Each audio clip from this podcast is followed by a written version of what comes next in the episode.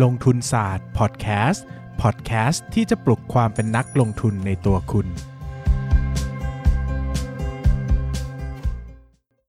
สวัสดีครับ ยินดีต้อนรับเข้าสู่รายการลงทุนศาสตร์พอดแคสต์รายการที่จะชวนทุกคนมาพัฒนาความรู้ด้านการเงินและการลงทุนไปด้วยกัน วันนี้นะครับก็ไปนอนคิดมา เออ ไปนอนคิดมาว่า อยากจะเปิดช่วงใหม่ให้ลงทุนศาสตร์พอดแคสต์บ้าง เพราะว่าเออคิดไม่ออก คิดคอนเทนต์ไม่ออก ถ้าเรามีช่วงเนี่ยมันจะคิดง่ายขึ้นเออว่าเราจะพูดอะไรดีนะครับ ก็ได้ข้อสรุปมาว่าเออผมอยากจะพูดมุมมองอุตสาหกรรมต่างๆ ในความคิดของผม เออ ซึ่งต้องขีดเส้นใต้ก่อนว่าอันเนี้ยพูดทั้งมุมมองทั้งอุตสาหกรรมนะ แล้วก็เป็นมุมมองของผมด้วยนะ ไม่ได้เป็นมุมมองของนักวิเคราะห์อะไรคือ เอาอย่างนี้คือผมจะบอกว่า ลงทุนศาสตร์พอดแคสต์เนี่ยผมพยายามจะใส่ opinion ตัวเองเป็นหลัก เพราะว่าจริง ๆ แล้วถ้าผมไปเอาบทวิเคราะห์ ไปเอาข้อมูลตัวเลขทางเศรษฐกิจมาเล่าให้ฟังเนี่ยมันก็คือผมก็เข้าใจว่ามันมีประโยชน์นั่นแหละ แต่มันก็จะซ้ำซ้อนกับกับสิ่งที่มีอยู่แล้ว คือสมมติว่าถ้าวันนี้คุณอยากอ่านแนวโน้ม อุตสาหกรรมค้าปลีกอย่างเงี้ย คุณก็แค่เข้า Settrade แล้วก็กดหาบทวิเคราะห์ถูกไหมมันก็ง่ายอะ แล้วจะต้องมาฟังผมทำไมเนาะผมก็เลยคิดว่า เอ้ย วันนี้เราพูดในมุมมองของการเป็นนักลงทุนคนหนึ่งดีกว่า ซึ่งผมก็ต้องบอกก่อนว่า ตัวผมเองเนี่ยก็ไม่ได้เก่งทุกอย่างนะครับ ไม่ได้เก่งทุกอย่าง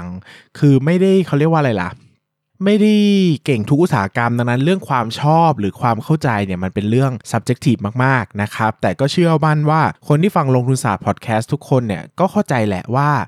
ว่ารายการผมเนี่ยมันเป็น subjective อยู่แล้วเนอะเพราะมันเป็นลงทุนศาสตร์ podcast นะครับ ก็เดี๋ยวเราจะเริ่มไปทีละอุตสาหกรรม ผมก็จะเลือกอุตสาหกรรมที่ผมชอบบ้างไม่ชอบบ้างสลับสลับกันไปนะครับ วันนี้เริ่มต้นด้วยอุตสาหกรรมที่เกี่ยวข้องกับตัวผมที่สุดอ่านะครับเพราะเชื่อมั่นว่า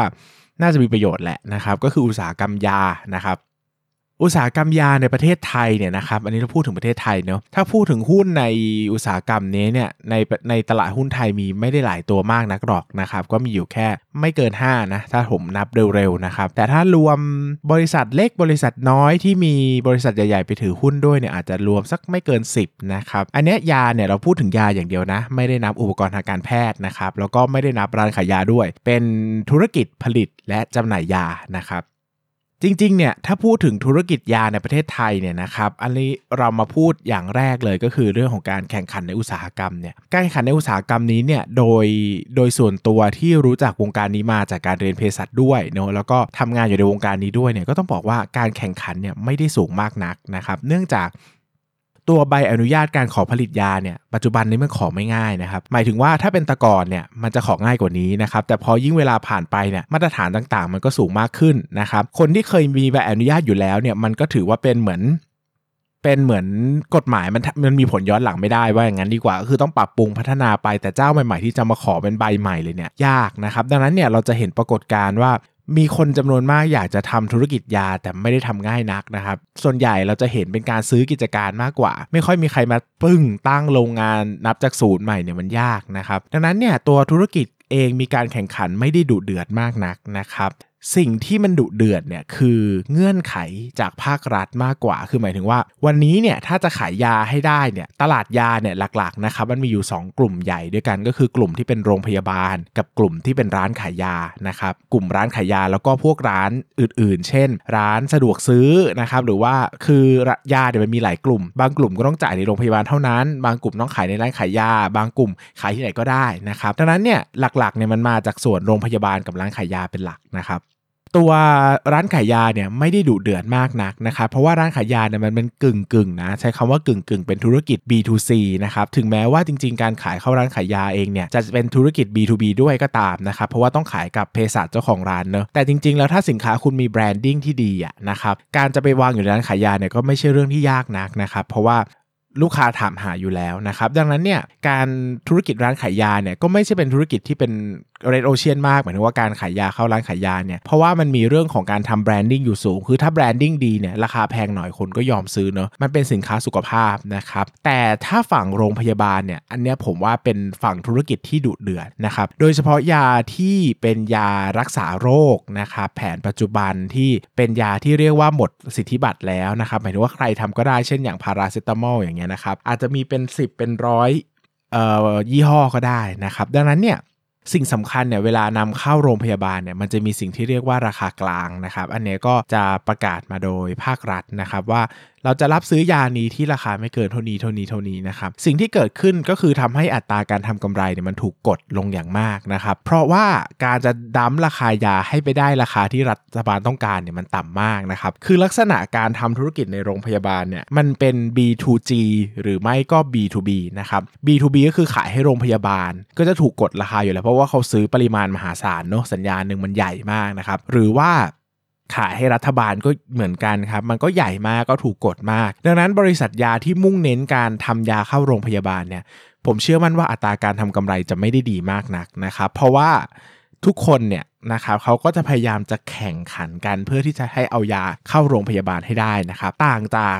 ตลาดยาที่อยู่ในร้านขายยานะครับแบบนี้มีความเป็น branding มากกว่า วันนี้เนี่ยคุณไปโรงพยาบาลเนี่ยคุณไปสั่ง พาราเซตามอลเนี่ยหมอสั่งจ่ายพาราเซตามอลให้เนี่ยไม่ว่าเขาจะจ่ายยี่ห้อไหนมา คุณก็ต้องกินถูกไหมคุณเลือกไม่ได้ คุณเอ้ยพารายี่ห้อเออพาราเออพาราโรงพยาบาลนี้มีกี่ยี่ห้อนะ ขอเลือกหน่อยอย่างเงี้ยไม่ได้ แต่ถ้าเป็นโรงเออแต่ถ้าเป็นร้านขายยาเนี่ยทำได้ สมมติวันนี้จะเข้าไปซื้อวิตามินซีสักกระปุกเนี่ยเราเลือกได้นะมีหลายยี่ห้อมา มีถูกมีแพง มีกลางๆ มีวิตามินซีธรรมดา วิตามินซี buffer วิตามินซีผสมนู่นผสมนี่ อันนี้เราเลือกได้ดังนั้นมันการทำ branding มันจะมีผลนะครับดังนั้นถ้าเรามองในลักษณะอุตสาหกรรมจริงๆเนี่ย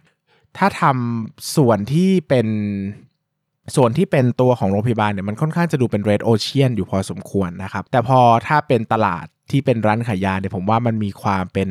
มีความก็ red ocean แหละนะครับ แต่มันมีการ branding เข้ามาเกี่ยวข้องไปเลยเข้ามาเกี่ยวข้องเนี่ยอัตราการทำกำไรจะดีมากกว่านะครับมาถามถึงการเข้ามาของผู้เล่นรายใหม่เนี่ยผมก็พูดไปเยอะแล้วว่าจริง ๆ แล้วมันไม่ได้ดุเดือดขนาดนั้น เพราะว่าการขอตัวใบอนุญาตเนี่ยมันไม่ได้ขอกันง่ายนักนะครับ การลงทุนแต่ละใบเนี่ยสมมติว่าจะขอใบอนุญาตผลิตโรงงานแผนปัจจุบันสักสักโรงงานหนึ่งเนี่ยผมว่าเงินลงทุนนะรวมที่ดินรวมอุปกรณ์ รวมอาคารสถานที่รวมทุก ๆ อย่างเนี่ย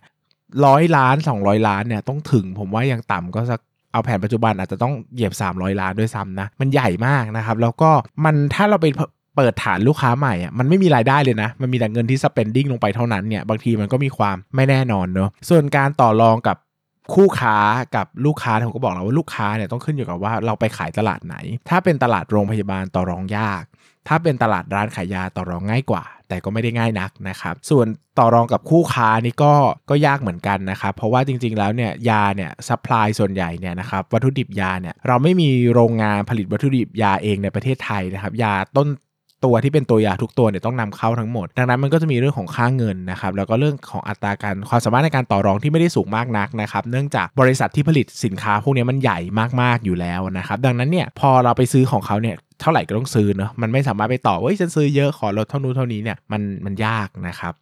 สินค้าทดแทนของยามีไหมนะครับปัจจุบันผมก็ยังไม่เห็นชัดเจนนักนะครับโอเค อาจจะมีเทคโนโลยีอะไรบลาบลาบลาบลาบลาบลาต่างๆ เข้ามามากมาย แต่ผมก็ยังไม่เห็นทรายที่มันเป็นโอ้โห จะคนเราไม่ต้องกินยาก็ได้ต่อไปนี้เนาะใช้เทคโนโลยีต่างๆ รักษาได้หมดอะไรเงี้ยนะครับยาก็ยังเป็นปัจจัยเสียนะครับที่เราคงจะหลีกเลี่ยงกันไม่ได้ แล้วก็ยังเป็นส่วนสำคัญที่อยู่ในชีวิตเรานะครับไม่ว่าเราจะไปทั้งร้านขายยาทั้งโรงพยาบาลหรือว่าอะไรก็ตามนะครับดังนั้นเนี่ยวันนี้ใครที่คิดจะศึกษาธุรกิจยา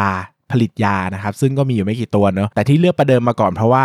ธุรกิจส่วนตัวของตัวเองเนี่ยมันอยู่ในอุตสาหกรรมนี้นะครับก็คิดว่าจะเล่าได้สบายๆแล้วก็น่าจะมีประโยชน์ที่สุดนะครับก็คงต้องต้องศึกษา environment นะครับโดยเฉพาะเรื่องของการเข้าใจกฎหมายพื้นฐานที่เกี่ยวข้องเช่น กฎหมายการผลิต กฎหมายการนำเข้ายาเข้าโรงพยาบาลต่างๆ ว่าไปนะครับซึ่งตรงนี้เนี่ยถ้าใครไม่ได้มีความรู้เยอะแยะมากมาย ก็อย่าลืมไปสกัตโตบัตนะครับเดินเข้าร้านขายยาบ่อยๆ หรือไม่ก็ลองหาเพื่อนที่เป็นบุคลากรทางการแพทย์แล้วก็ลองสอบถามดูนะครับอาจจะได้มุมมองใหม่ ๆ ในการลงทุนสำหรับวันนี้ขอบคุณทุกคนมากครับสวัสดีครับ อย่าลืมกดติดตามลงทุนศาสตร์ในช่องทางพอดแคสต์เพลเยอร์ที่คุณใช้